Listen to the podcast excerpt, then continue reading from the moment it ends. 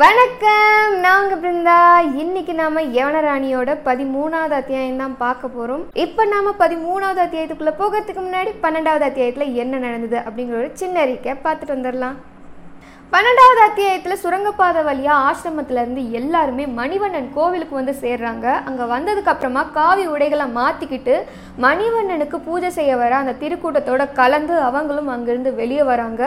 வெளியே வந்ததுக்கப்புறமா பின்னாடி ஒரு ரதம் ஒன்று வருது. அதை பார்த்ததுக்கப்புறமா பிருமன் அந்த அடிகள் தன் கூட இருக்க எல்லார்த்தையும் அந்த ரதத்தில் ஏற சொல்லி சைகை காட்டுறாரு. அந்த ரதத்தில் எல்லாரும் ஏறினதுக்கப்புறமா பிருமன் அந்த அடிகளும் அதில் ஏறிக்கிட்டு ரத ஓட்டிக்கிட்ட படகுத்துறைக்கு ரொம்ப மெதுவாக குதிரையை செலுத்த சொல்கிறாரு. அதுக்கப்புறமா ஆழ்ந்த சிந்தனைக்கு போயிடுறாரு. அவர் மட்டும் இல்லாமல் ரதத்தில் ஏறின எல்லாருமே ஆழ்ந்த சிந்தனையில் இருக்காங்க. அந்த நேரத்தில் ரதம் தடமாறி போகிறத யாருமே கவனிக்கவே இல்லை.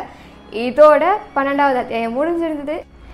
இப்போ நாம் 13வது அத்தியாயத்துக்குள்ளே போகலாம். 13வது அத்தியாயத்தோட பேர் அதோ அந்த முத்துக்கள்.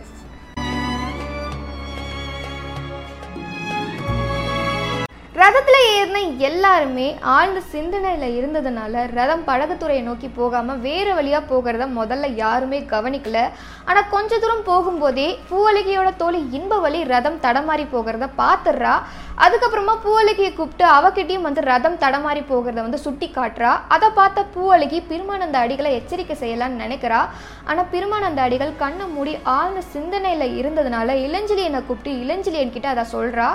பூவழகி இளஞ்சிலியன் கிட்ட இந்த மாதிரி ரதம் தடமாறி போகுதுன்றதை சுட்டி காட்டினதுக்கு அப்புறமா இளஞ்சிலியன் பக்கத்தில் இருந்த பெருமானந்த அடிகளை உசுப்பி அவர்கிட்ட இந்த மாதிரி ரதம் தடமாறி போகுதுன்றதை சொல்கிறான். அதை பார்த்த பெருமானந்த அடிகள் முதல்ல அதிர்ந்து போகிறாரு. அதுக்கப்புறமா நிதானமாக என்ன பண்ணுறாருன்னா ரதத்தோட முன்பக்கம் நோக்கி நகர்ந்து உட்கார ஆரம்பிக்கிறாரு. அப்படி அவர் முன்பக்கம் நோக்கி போகிறப்போ ரதத்தோட முன்பாரம் அதிகமாகுது. இதனால் குதிரைகள் கழுத்தில் இருந்து அந்த கயிறு இருக்க ஆரம்பிக்குது. இதனால் ரதத்தோட வேகம் குறையுது. இதை பார்த்து அந்த ரத ஓட்டி வந்துட்டு என்ன பண்ணுறான்னா பின்னாடி வந்துட்டு பெருமானந்த அடிகளை பின்னாடி நகர்ந்து போக சொல்லி கைகளால் செய்கை காட்டுறான். ஆனால் அதை பார்த்த பெருமானந்த அடிகள் எதுவுமே புரியாதது மாதிரி அந்த ரத ஓட்டிக்கிட்ட பேச ஆரம்பிக்கிறாரு. அப்பனே, என்ன சொல்கிற? புரியலையே. பின்னாடி நகருங்க. ஏன் பின்னுக்கு போனோம் அப்பனே?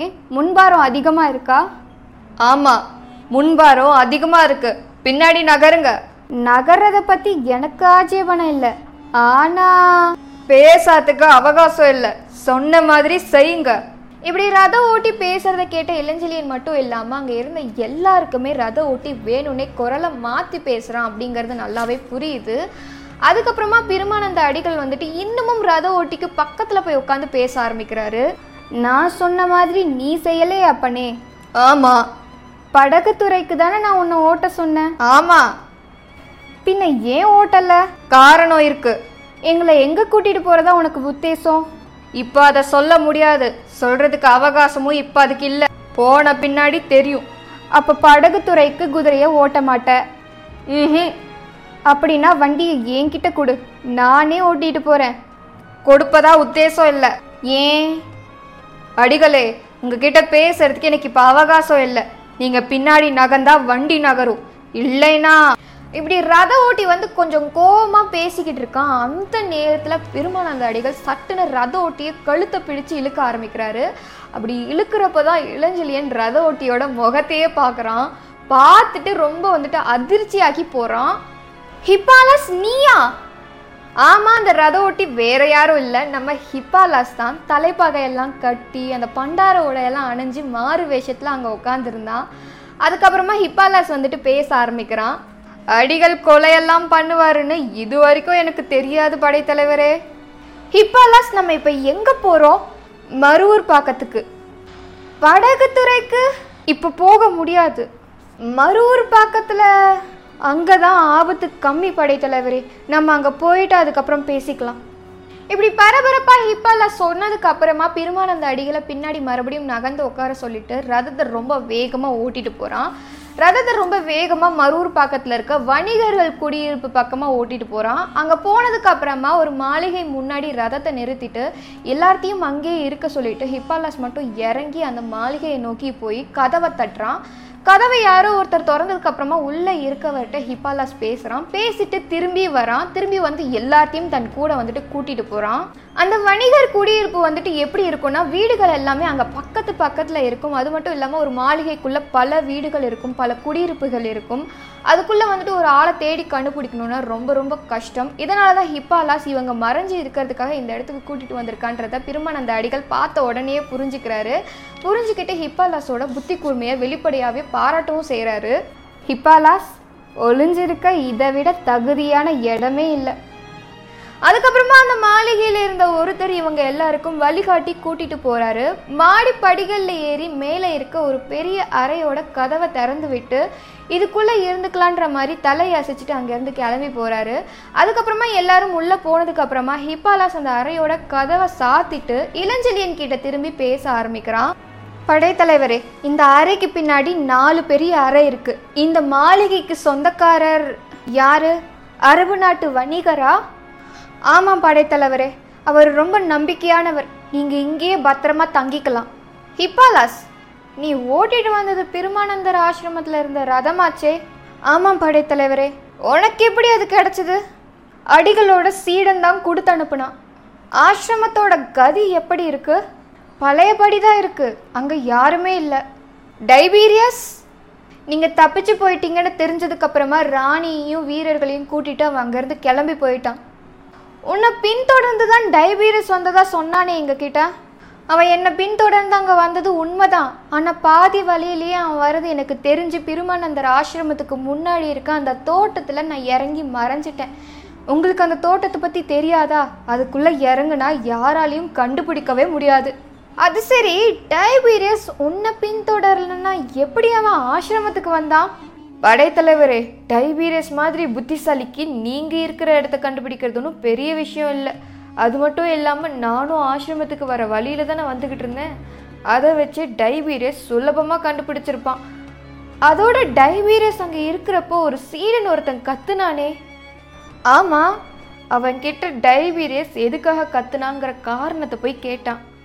அப்புறம் டைபீரியஸை பார்த்து பயந்துட்டதா அந்த சீடம் பாசாங்கு செஞ்சான். அதுக்கு மேலே மிரட்டியும் எதுவும் பயனில்லைன்னு தெரிஞ்சதுக்கப்புறமா அவனை அப்படியே விட்டுட்டு அங்கேருந்து போயிட்டான். அந்த சீடனை சிறை பிடிச்சிட்டு போகலையா? இல்லை படைத்தலைவரே, அதில் தான் இருக்கு ஆபத்து. இப்படி இளஞ்சிலியனும் ஹிபாலாஸும் பேசினதுக்கு அப்புறமா பக்கத்தில் நின்று இருந்த பெருமானந்த அடிகள் இப்போ பேச ஆரம்பிக்கிறாரு. ஏன் சீடனை கொல்லாமல் விட்டு போனது படைத்தலைவருக்கு அவ்வளோ வருத்தமாக இருக்கா? அது இல்லை அடிகளே, எப்போ நுனிப்பகுதியை தளர விடுறவன் அதுக்கும் மேலே இருக்க பகுதியை பிடிக்க தான் முயற்சி செய்வான். நம்ம இப்போ தப்பிச்சு வந்த படலத்தில் நமக்கு இருக்க இணைப்பு அந்த சீடன்தான். அவனை வச்சு நம்மளை பிடிக்கிறதுக்கு கண்டிப்பாக டைபீரியஸ் முயற்சி செய்வான். டைபீரியஸ் ஒரு மகா தந்திரசாலி. அவன் எதுக்காக ஒருத்தனை கொல்றான், எதுக்காக ஒருத்தரை கொல்லாமல் விடுறாங்கிறது யாருக்குமே தெரியாது. கொஞ்சம் டைபீரியஸ் புராணத்தை நிறுத்திட்டு அடுத்ததை என்ன செய்யலான்னு யோசிக்கலாம். அடிகளே, இப்போ நீங்கள் பண்ண வேண்டியதெல்லாம் இலைப்பாற வேண்டியது தான். கண்டிப்பாக படகுத்துறையில் காவல் அதிகமாக இருக்கும். அதனால் என்ன நிலவரம் இருக்குங்கிறத நான் வெளியே போய் பார்த்துட்டு வரேன். நீங்கள் பகல் பூராவும் இந்த அறையை விட்டு வெளியே வர வேண்டாம். நான் என்ன நிலவரம்னு பார்த்துட்டு வந்து சொன்னதுக்கப்புறமா அடுத்தது என்ன பண்ணலான்னு சொல்லிட்டு யோசிக்கலாம். நான் இப்போ கிளம்புறேன். இப்படி ஹிபாலாஸ் அவங்கக்கிட்ட சொல்லிவிட்டு அங்கேருந்து கிளம்பி போகிறான். அவன் கிளம்பி போனதுக்கப்புறமா யாருக்குமே அங்கே வந்து தூக்கமே வரலை. அதுக்கு காரணம் அவங்க மனசில் இருந்த கவலை தான். என்ன ஆக போகுது, அடுத்து என்ன நடக்க போகுதுன்ற பல கவலைகள் அவங்க எல்லார் மனசுலையும் இருந்தது. இருந்தாலும் பெருமானந்த அடிகள் மட்டும் கொஞ்சம் நேரம் உறங்கி எழுந்திருக்கிறாரு. இரவு நேரம் வர நேரத்தில் வந்துட்டு ஹிபாலாஸ் வந்துட்டு உப்பு மூட்டை பொதி சுமக்கிற மாதிரி வந்துட்டு அந்த அறைக்குள்ளே உள்ள நுழையிறான். அதை பார்த்து இளஞ்சிலியன் ஹிபாலாஸ் கிட்டே பேச ஆரம்பிக்கிறான். இதென்ன பொதி ஹிபாலாஸ்? உப்பு பொதி படைத்தலைவரே, உப்பு மூட்டை தூக்குற மாதிரி தான் இந்த வீதிக்குள்ளே என்னால் நுழைய முடிஞ்சது. டைபீரியஸை ஏமாற்ற ஏதோ ஒரு வேஷம். பூம்புகாரோட நிலைமை இப்போ எப்படி இருக்குது ஹிபாலாஸ்? மாறுதல் எதுவும் வெளிப்படையாக தெரியல படைத்தலைவரே.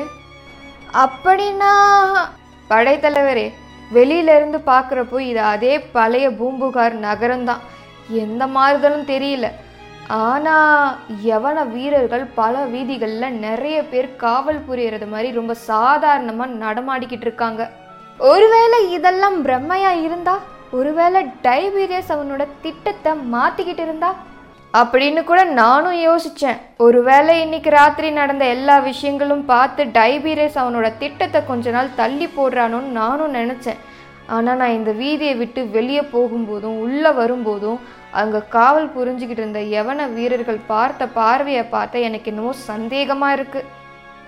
இப்படி ஹிப்பாலா சொன்னதுக்கப்புறமா அதை கேட்ட பெருமானந்த அடிகள் இப்போ பேச ஆரம்பிக்கிறாரு. எதுக்கும் நாம் எச்சரிக்கையாக இருக்கிறது தான் நல்லது படைத்தலைவரே.